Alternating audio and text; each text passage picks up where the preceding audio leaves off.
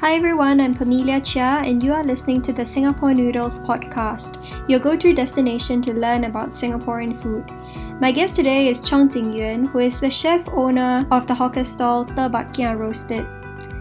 He's the son of a butcher at Jurong West 505 Wet Market, and he named his hawker stall after the nickname that a customer at his dad's butchery gave him, meaning pork seller's son. In this episode, Jin Yuan and I chat about the finer points of making char siu and siu yok, and why roasted delights is a dying trade in Singapore. Can we start with your childhood? Can you tell me a little bit about your own personal relationship with food and, and cooking growing up? Was that something that you did from a young age? The food my grandma, grandmother and my father always cook for us is always delicious. It's always something special. It's not where where you can find outside. Now that my grandmother is gone, I really just miss her food.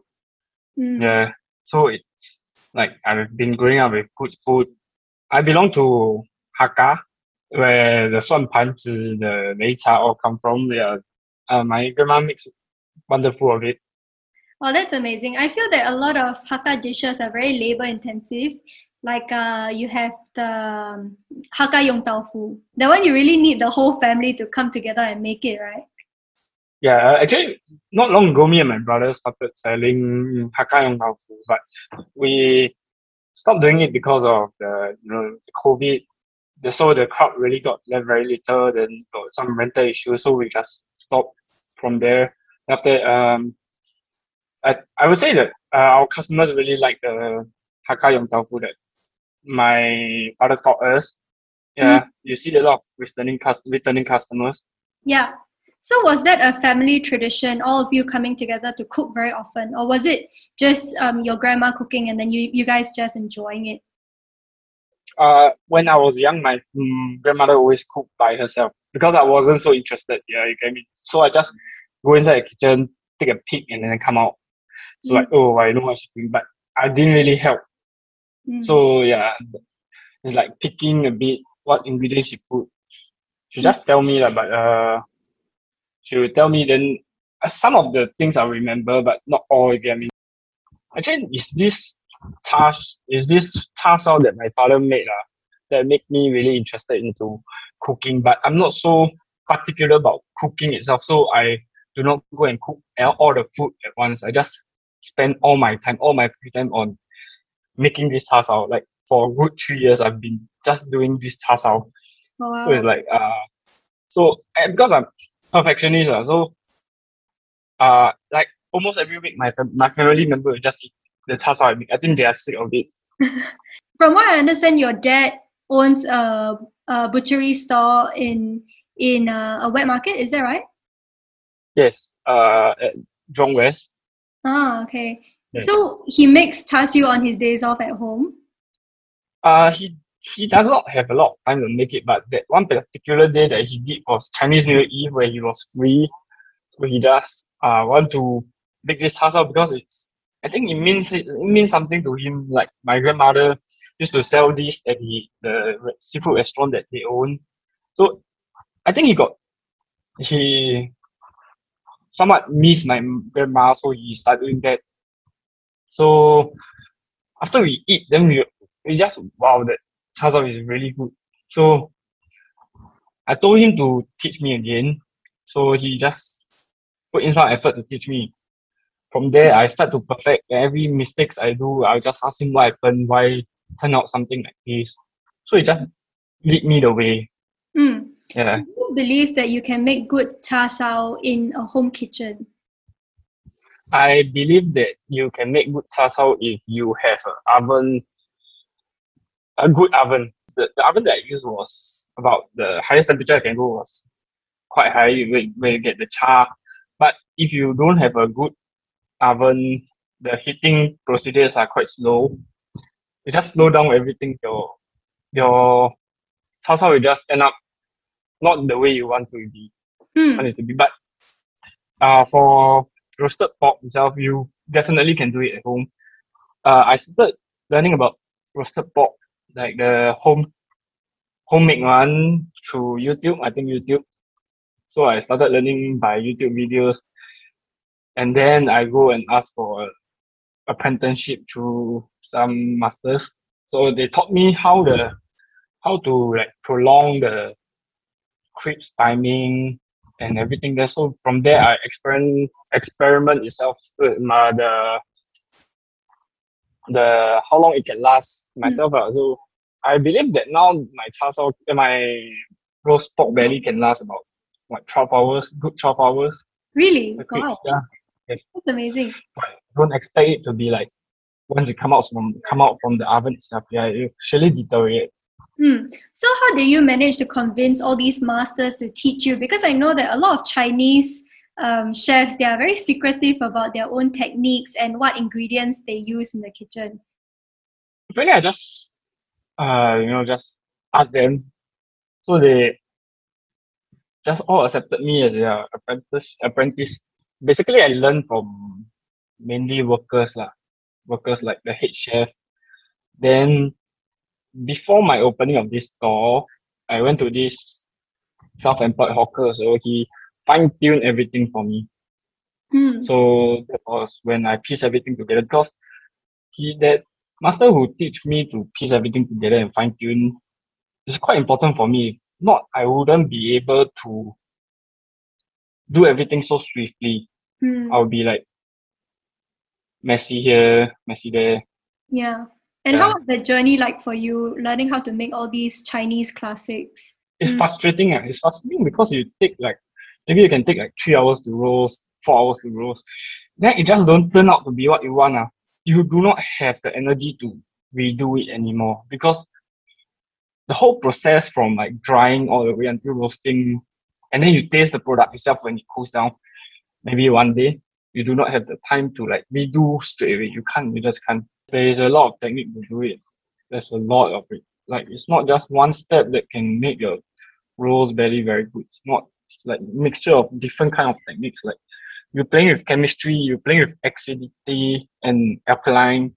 Mm. So yeah. I read a lot on food science, so just to get the how you deteriorate the skin mm. to make it crisp, everything. Yeah, there's a. It's just a lot of work to experiment. Mm. So can you tell me what is the main difference between Western roast pork and Chinese roast pork? Because in the Western world, a lot of chefs also love their roast pork belly, right? Okay, their roast pork is more likely on uh, most mostly on like you know those hard crisps mm. so where you really have to use force to bite it. Yeah. While Chinese roast pork is more more on the side where it's like sa pi something like that. You know, it's like sandy but crispy. It's the bite that crust and crust on everything. It's not those hard type of crust. I think they would, if they try Chinese roast belly, they will definitely like ours better. Because of we do ours is not hard, but still get the crispy texture. You get what I mean? Mm. Yeah, you get the blisters on the skin, right? Yes.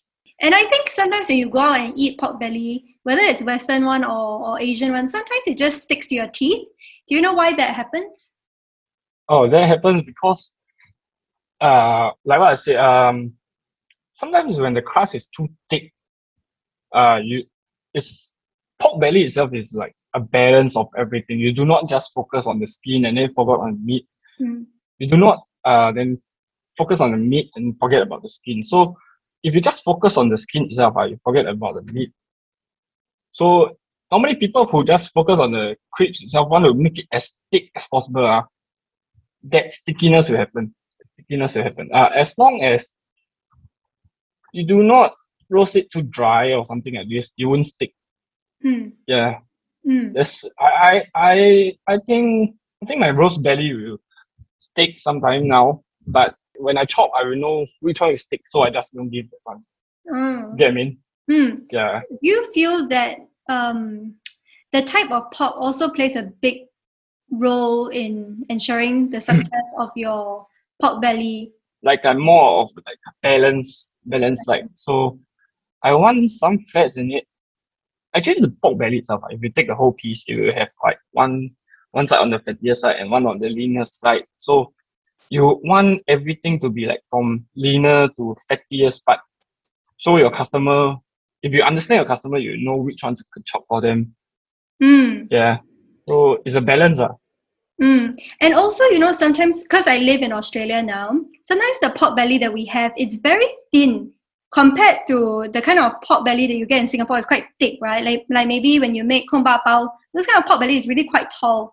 But here in the Western world, it's all quite short. So do you think that affects the resulting xiu Uh, actually, this misunderstanding come from the, the let me correct you first. Uh, the, you know the thick belly that we have like in our restaurant this is actually uh imported imported pork mm. so it's like those are from holland from brazil actually singapore's pork belly uh, is very right size mm. it's not too thick it's not too thin because it's from indonesia and malaysia itself so that ratio is just nice mm. so the Indonesia pork is just really just so right for roast belly. Mm. It's like the meat is not a lot, the meat is not too little, but sometimes you do get a different result. Like I mean, so it's like a livestock, so you can't really actually predict it. But if you have a very, if you have a very thin roast belly, just make sure that you just wrap aluminium foil like one or two layer more. Mm. You still you, you won't dry it out. Yeah. You won't dry it out. Mm. So on this same topic of selection of the pork, right? Um, I, I would like to ask you about your favorite choice of uh, pork cut for your char siu. Because a lot of people say that the best cut is the bu jian tian, right? Which is, you know, in the Western world is secreto. Um, but I, the last time I went back to Singapore, there were actually quite a lot of restaurants selling uh, char siu made from pork belly. Okay, uh, what do you think about that? this is again very sensitive. Um, uh, let me put it this way: the cost of Bu jian is just sky high. That no restaurant will just use it. Hmm. And pork belly itself, pork, I tell pork belly, the price of pork belly is higher than Pujian It's higher. If we are talking about fresh, if, if we're talking about fresh pork. Hmm. But normally, 不见天 only come from fresh pork normally. So um, I would say that the more premium part is the 不见天 compared to belly in Singapore. Uh, mm. Not all, but that is mostly the case. Mm. So Restaurant Sick itself, uh, they use belly because they have this balance of fats and lean in it compared to like Putian It's, it, it mimics Putian mm. but it has a balance of costing also. So, you know, Singapore, the F&B sector is very competitive. That's why they have to use something that mimics Putian but to keep the cost low. So that's why they use belly. Do you feel like customer preferences have also changed? Like, you know, maybe last time people prefer a bit of um, chew when they eat their char siu. But now a lot of people like you know sous vide kind of meat, right? So the kind of melt in your mouth kind of pork belly that you get yeah. in a lot of restaurants. What do you think of that? I think preference of Singaporeans have changed. Uh. We do not really like chewy food anymore. Yeah. Uh, but I still like it. Um, I mean is that uh, they still like sous food, but uh, they just want to melt in their mouth. But some people still prefer to bite. Some mm. people like myself, I still like to have this bite, those where you, the part where you bite and then the space, but not just the melt in mouth. Uh, yeah, you get what I mean? Mm. Yeah, for me, I the balance. The, the sous vide kind of char siu is a very different product from the traditional char siu, right? Because the traditional one, when you char the meat, the the fat actually crisp up. But for the sous vide char siu, you don't really get that kind of crispy fat kind of uh, texture, right? You just get the melt in your mouth kind of uh, flavor, and then maybe they use a blowtorch to torch the char siu to get yeah. the smokiness. Yeah, yeah, either they blowtorch or they sear it on the pan. Mm. I think it's different. Uh. It's totally different. Uh, I would I would dare to say sous vide char siu is nothing compared to roasted char siu. Uh, in my own opinion, but I have a strong stand. You yeah. I mean? Yeah, yeah, yeah. So can you tell me why do you choose to become a hawker? I mean, you're so passionate about understanding the processes behind char siu and the food science. So why be a hawker? I am very interested in the F&B sector and I think the startup itself is very affordable, so it's low barrier entry and it's where something that I can try while I'm still young. So Mm. I thought of it, like why not give it a try since I'm interested in F&B. Yeah, so and I really want to actually I just want to in the first point in the first in the starting point I just want to perfect this char because I know that this oven just can't do it. The home oven just can't get the real feel of roasted pork all this. So I just place a bet and try it try it myself because I I do have a plan of setting up a central kitchen or like restaurant F and B all this, but not just a hawker store itself. So I wanted to find somewhere where I can do something this experiment Mm. at low cost. Yeah. So being a hawker is like the first step in achieving your food dream, lah, in a way. Yes, yes. test all these skills and everything. Yeah, but I feel that, you know, being a hawker, it's like being perceived negatively sometimes by people. Like people always think that it's very unglamorous and like, like oh, if you don't study, then you become a hawker. Have you ever heard of uh, people saying such things to you? Actually, now uh, if you think about it, uh, if you have a friend that you don't like, uh, just ask them go and be a hawker. you get me? Okay, hawker itself is very hard. It's very tedious. Uh, you cannot employ foreign workers. Um, the profit margin is not very good. You have long working hours. It's just fully self-employed. So um, that's where they see that the hawker trade is like a blue blue collar trade or something. Hmm. But I I would say that um, it's still a honest living. Hmm.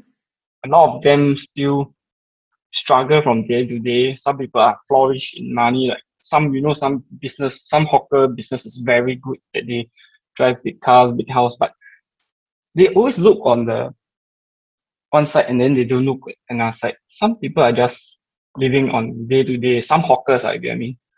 So I think it's like I after I do I become a hawker myself. I see I see the hawker life very clearly. Or it's just some of them that is flourishing, you know. Hmm. But for me, I I like I like I currently I like this current job, the career that I chose for myself. Which hawker center do you operate in? Uh, I operate in 503 West Coast, which is Ayer Rajah Hawker Cen- Food Center. Okay. And, Um, planning to move. Yeah. oh, really? To to where? Um, still in planning, but I'll update my Facebook. So if uh anybody is interested, can follow us on Facebook. We update on it. Yeah, because the crowd there is quite limited. It's quite out of the way of everywhere. So we are trying to find something where that's centralized. Hmm. Yeah, that's true. And are a lot of your customers very shocked that you're so young? Uh, I would say yes, because the um, roasted delight is a dying trade of Singapore. Yeah. It's a dying trade. Um, I don't think anybody will be, not much people will be interested in roasted delight because of the, from, you see, uh, when they start the job in the day, they have to predict how much they have to sell today. So they have to pre-prep everything. So at the end of the day, if they have too much, they will have like wastage or they leftovers or this. But more Singa- I see Singapore hawker trade moving to like noodles, everything. Because noodles itself, it can be kept. So they can keep it for tomorrow, all this usage. But roasted delight is just uh no it's all full of wastage. Yeah. So predicting is one important thing. So I try to keep my food limited. So it's not not limited, like um try to predict rightly that Hmm. everything will be sold out at the end of the year. So I will not waste any food. To keep the cost low, one thing. Another thing is so that I won't pass my cost to my consumers, you get what I mean? Mm, yeah, that's very Yeah. true. Can you also tell me about the braised pig face dish? Is this a Hakka dish? No, it's a Teochew. okay, so how do you learn how to make this dish? uh, from this, still the same master that taught me how to fine tune everything. Mm. He taught me that um, the he just give me the recipe, like, the ingredients and everything. So he taught me from the start to the end. Mm. Can you describe this dish to uh, for the benefit of some of our listeners who may not know about this dish? Okay, um, it's a why the pig face is because um, you know the layer between your skin and the fats itself is like a collagen type. It's like collagen type A. So the whole pig face is full of that. It's not fats. It, it, it has a very balance of lean meat. Like the nose itself is as one taste, the cheek itself has one taste, the ears itself has one taste. It's just different part of the face itself has different part, different taste. Mm. So that was what so interesting about the pig face. And I've been eating that since I was young. So I really like my favorite part of the pig face is the nose. It's like very melty, then but you still get a bite. And it has this particular taste, the this particular red meat taste. Hmm. So yeah, like for me it's the nose. Some people it's the ears. Yeah. Yeah. So you said that you have been eating this ingredient since you were young. In in what dish? Uh just as a juice pisang. Oh. You know I mean? The pork based rice. It's just a like where you mix with char siu rice. So it's just the taste is like not so salty, not so sweet, but just fragrant rice. yeah. I feel like that is very unconventional for someone to have eaten that growing up. Do you feel that it's because your dad runs a butchery stall in the wet market? Yeah, partly because of that. I think I can eat from face all the way to tail. yeah, yeah, yeah. I love that. You know, I feel that um, uh, some of the best parts of the pigs are the uh, of of the pig are parts that people don't like, like the the Yeah. feet, the I mean the trotter, the tail, the ears. I love it so much because my family, my grandmother used to cook it a lot when I was younger, and it's like the best thing ever. But now I feel that young Singaporeans are more afraid of eating these parts. Do you feel the same? Uh no, I don't think they're afraid of eating that. I think partly because the people who cook it and sell it has the fault.